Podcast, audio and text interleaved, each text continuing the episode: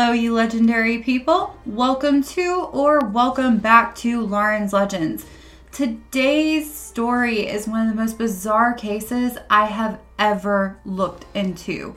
It drives me crazy because every bit of evidence points to murder, and somehow it was ruled an accidental drowning, and there isn't much information out there on it. But I truly hope that the more that Todd Geib's case is spoken about, it will cause more evidence to surface for him and for his family.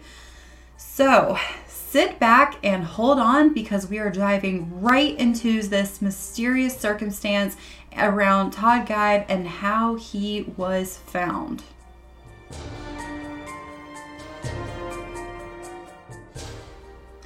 Mid morning on July 2nd, 2005, a married couple was doing their normal morning walk around the Ovid Hall Lake. It was a very pretty lake on private property that had homes surrounding it. The couple were enjoying themselves as the heat was already beginning to rise on the summer day. The couple walked by a dock and noticed that a canoe that was always tied up there was missing. They thought this was odd but continued walking. The wife was looking over and appreciating the beauty of the lake when she noticed what she thought was a beaver. Excited, she pointed to it, showing her husband, and her husband glanced over with a smile that quickly faded into a squint as he took a few steps forward and said, I do not think that is a beaver. They both walked closer to see a man standing up in the water with his head and shoulders above it. When they called out and received no answer, they walked even closer and realized they were staring at a body. The police were immediately called out to the scene, and they also saw that this person was standing straight up. This was absolutely not how the human body reacts in water after passing away, unless it's way down at the feet. The authorities removed him and sent him to the coroner, but stayed behind to look over the scene. And on the other side of the lake, they found the canoe that the couple had told them that they noticed was missing. And in the bottom of the canoe, they found it covered in beer cans. The police then got the call that this body was identified as Todd Geib, the local man that had been missing for the last 21 days. Todd was a local 22 year old man who lived in Casnovia, Michigan. He was well known by almost everyone in the small town. This tiny town only had a population of 314 people. Yes, you heard me 314 people. He was described by everyone as a deeply loved, good hearted, fun, intelligent young man who loved his family deeply he was also a very athletic guy and was described as being your normal average man. Todd was living at his cousin's house and was renting out a room from him. Where they lived in Casnovia was a rural place that was located in the middle of the country between several large cities, and people tended to just pass through. On Saturday night, June 11, 2005, Todd had been at a bar pre gaming for a huge party that was being thrown right out of town in the country. This party was referred to as the Orchard Party because it was on private property in the middle of nowhere by an apple orchard. This party was going to be huge with a massive bonfire and numerous kegs. Todd left the bar and rode with one of his friends. They actually passed by his house, which was only a mile and a half away from where this was being held. The friends had to drive down a main highway and then pull off on a dirt road. No joke, this road was also named Dirt Road, and they had to travel down it. It was a ways down this dirt road until they pulled up and saw that close to a hundred people were there. This was going to be a great time. The night went on, and Todd seemed to be in good spirits. He had been drinking, but he did not seem to be overly intoxicated. Not much information has ever been provided on what he was doing or who he was talking to, but suddenly he just left right after midnight. This was one of the things that is very confusing about this story. Yes, he did live within walking distance, but his friend had driven him there, and no one could think of anything that had upset him or they no one had seen any kind of altercation. So Todd, who everyone had seen having fun, just up and left his ride to walk on foot in the middle of a dark night. The party goers and his friends were a bit intoxicated and at the time didn't think too much about it. And just figured he would be fine to walk a mile and a half back. But then the very odd calls began. The first call was made to the person that had driven him there. Todd had left so fast that his ride hadn't realized he was gone. The call came in at 12:47 a.m. When the friend answered the call, he said that it was very hard to hear him and that he sounded frustrated. Todd then clearly stated out of nowhere that he had had enough. Then the call dropped. He had had enough? Enough of the party, he was just upset, or had he had enough of life? Todd made another call at 12:51 to another friend that was at the party. The friend said that he sounded kind of muffled, but heard him clearly say that he was lost in a field. And then again, the phone abruptly dropped the call. The friend tried to call him back several times, but when the phone would answer, the friend would only hear heavy breathing or the sound of wind whipping against the phone. Todd even made several attempts to call his friend back, but the call stopped abruptly at 12:57 a.m. and then the friend could not get any more calls through him to after that point. The very next morning, Todd's friends and family reported him missing. Authorities were notified and a massive search began, consisting of over 1,500 people. They even brought out aircrafts and found absolutely nothing.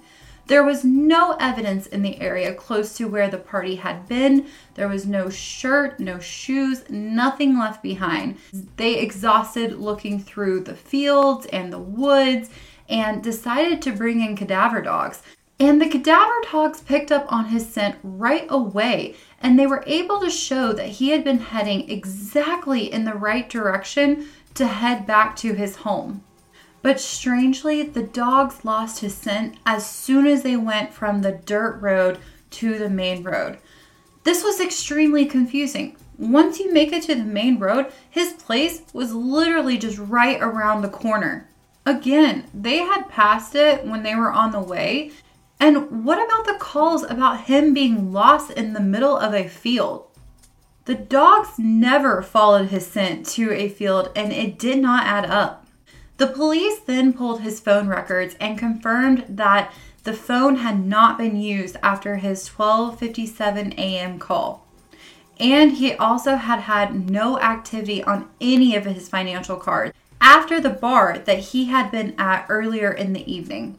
No matter how hard they looked and investigated, there were no answers at all until he was found 21 days later, dead, standing up in a lake. At this point, you may be thinking to yourself, there is no way the story could get any weirder, but it does. A lot more let's talk about the condition of his body and the autopsy report. When they got him out of the lake, he was fully clothed, but he did not have his phone on him. His body was also abnormally clean with no sign of sand and mud on him. Even his shoes were not muddy at all. The autopsy reported that there was no water at all in his lungs. None. And he was only lightly decomposed. And this was in the middle of the summer, and he was in the water. There were no signs of any injuries anywhere on him. There were no cuts, no bruises, anything. There was also no ligature marks anywhere on his legs showing any evidence of him being weighed down. When his toxicology reports came back, they found his blood alcohol level was at 0.12, which he had been drinking that night. But when you glance at the medications in his system, it gets crazier. Desipramine and amitriptyline were both found at deadly doses, which are both used for depression. And he was not prescribed these, and they're not used for recreational use. These medications both do the same things. And if you were to double up these medications, the amount he had in his system would have taken him down in an hour. He would have had hallucinations, confusions, and even possibly seizures.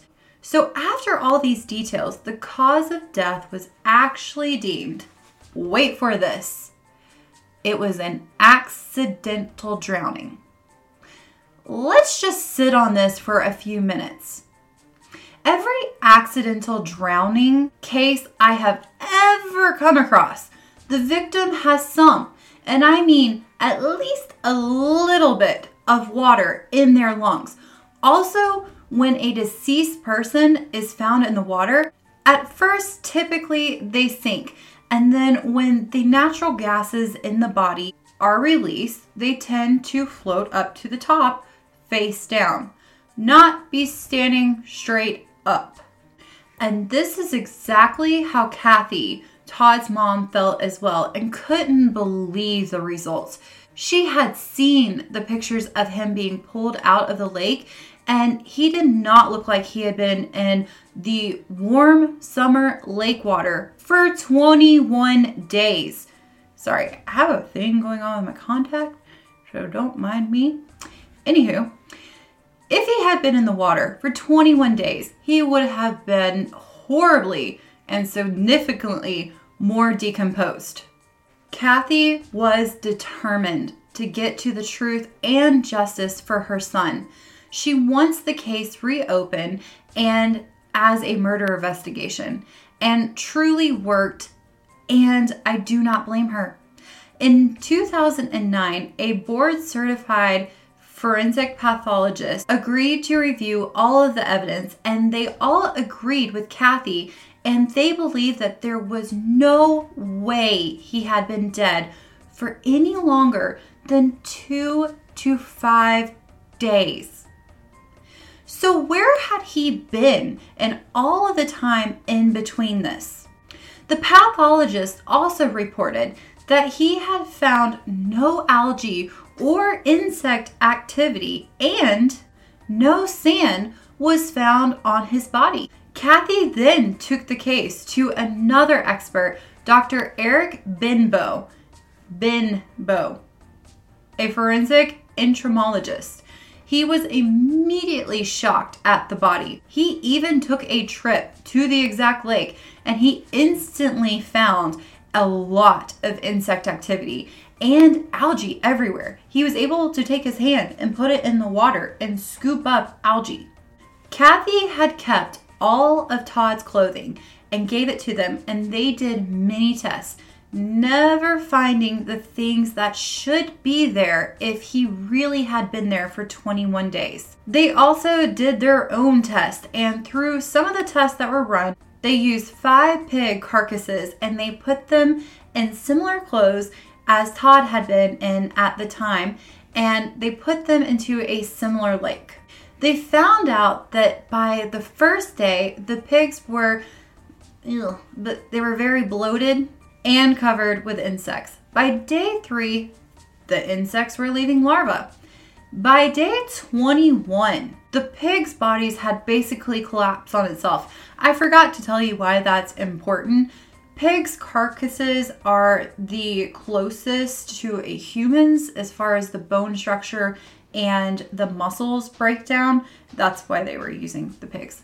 So these tests show that the decomposition did not line up with how they had found him. Scientifically, it was proven that there was no way he had been in the lake for 21 days after all of this evidence and all of the expert theories, the authorities are still currently refusing to open this case again and investigate. And I personally think it's an absolute travesty. So, what in the heck happened here? Of course, there are numerous theories out there. The first is that this was one of the smiley face killer's victims. A serial killer was hunting men that fit his description, and there was a smiley face that was painted by the lake. But I think it would be very far fetched in the situation. Again, there were so many weird things, it didn't fit the other smiley case victims. Was it truly an accidental death? And had he wandered into the lake after being drugged at the party? Well, in order for him to have done that, according to the owner of the land that the lake was on, he would have had to cross from where that party was. It was very close to the lake. He would have had to have crossed through a large field and go through a deep, huge, and dense thorn patch that is almost impossible to go through as a human without getting completely ripped apart and cut up. Then he would have to stumble into the lake, and while he was standing there, his heart would have had to have stopped. Of course, there are numerous issues with this, and the number one problem is there wasn't a single scratch on his body that could have come from a thorn. And his clothes did not have thorns on him or on the clothes. And if he would have walked all the way through the main road, that would have added several more miles on, and the cadaver dogs should have been able to probably follow that trail. Just doesn't add up. The theory that I believe is the most plausible, and it is the one that I believe. I believe that something happened at that party. Maybe he was drugged, and I think he might have felt weird and left quickly to go home, maybe embarrassed, or maybe he was hallucinating if he was getting such a high dose of those two medicines together. I think that when he reached the main road, he might have been picked up by whomever had drugged him at the party. And I think that they took him somewhere and I think they kept him drugged and held hostage. He had no signs that he had been tied up and I have no idea what the motive was or what they could have been doing with him for the 15 or so days that he was missing, but I think the mixture of the drugs killed him. And I think that rigor mortis possibly set in on however he was laying, stiffening his body.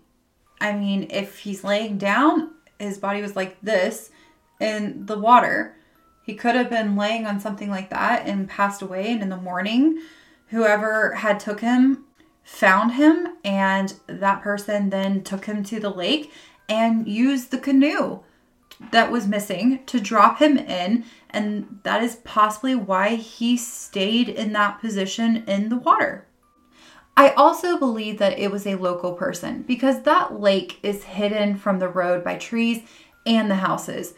So, any way you look at this, this is just an insanely sad story. The details just don't stop getting weird. Uh, I would really like to know your thoughts and opinions and your theories about the entire thing. I also would really love not just to grow, but please like, comment, and share on this because I want to get as much eyes on this as possible to help get the story out. I think the authorities need to have pressure on them in this situation. I am a firm supporter of police and everything, but this to me is black and white that this was not an accidental drowning, and at the least bit, that should be changed on his autopsy report or the coroner's report. So please let me know what you think in the comment section down below. I appreciate you as always. Thank you for watching, and I will see you next time.